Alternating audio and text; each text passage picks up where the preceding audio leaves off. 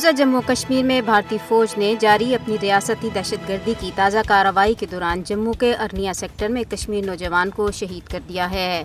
مقبوضہ کشمیر کو ہندوتوا ریاست میں تبدیل کرنے کے لیے قابض انتظامیہ نے پندرہ اگست کو بھارت کے یوم آزادی کے موقع پر تمام سرکاری افسران اور عوام سے اپنے گھروں پر بھارتی پرچم لہرانے کا حکم جاری کیا ہے۔ تمام سرکاری افسران کو ہدایت کی گئی ہے کہ وہ اپنے سوشل میڈیا ہینڈل پر بھارتی پرچم، دھرتی کی مٹی اور مٹی کے چراغ کی تصاویر کے ساتھ سیلفیز کو ڈسپلے پکچر کے طور پر استعمال کریں، جبکہ لوگوں سے کہا گیا ہے کہ رواں سال پندرہ اگست کو بھارتی یوم آزادی کے موقع پر میری مٹی، میرا دیش مہم کا حصہ بنے۔ مودی حکومت کو یاد رکھنا چاہیے کہ وہ کشمیریوں کو بھارتی پرچم لہرانے پر تو مجبور کر سکتی ہے، لیکن ان کے دل نہیں جیت سکتی۔ آر ایس ایس کی حمایت یافتہ بھارتی حکومت کشمیریوں کی شناخت اور ثقافت چھیننا چاہتی ہے۔ مقبوضہ علاقے میں قبل از اسلام ہندو تہذیب کو زندہ کرنا بی جے پی اور آر ایس ایس کا درینہ ہدف ہے۔ تاہم کشمیری اپنی منفرد شناخت و ثقافت کی تحفظ کے لیے ہر حال میں پرعزم ہے۔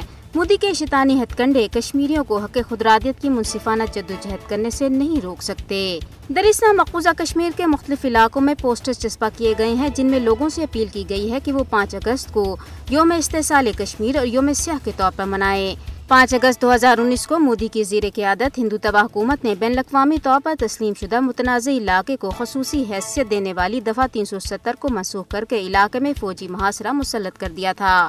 سری نگر کے علاقے راج باغ میں پولیس اہلکار نے اپنی سروس رائفل سے خود کو گولی مار کر خودکشی کر لی ہے۔ جبکہ کولگام میں بھارتی فوج کا ایک اہلکار جاوید احمد وانی پرسرار حالت میں لاپتہ ہو گیا۔ بھارتی ریاست مغربی بنگال میں کانگریس کی ایک مسلم خاتون کارکن کو پیٹ پیٹ کر قتل کر دیا گیا ہے۔ آزاد کشمیر کی حدود میں بھارت کے ہاتھوں شہید ہونے والے ایک نوجوان تعارف مغل کا کیس انٹرنیشنل کرمنل کورٹ میں دائر کیا گیا ہے۔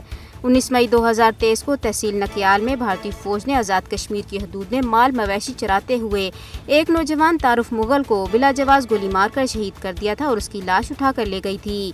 بھارتی فوج نے نوجوان کی میت تاحال اس کے ورثاء کے حوالے نہیں کی۔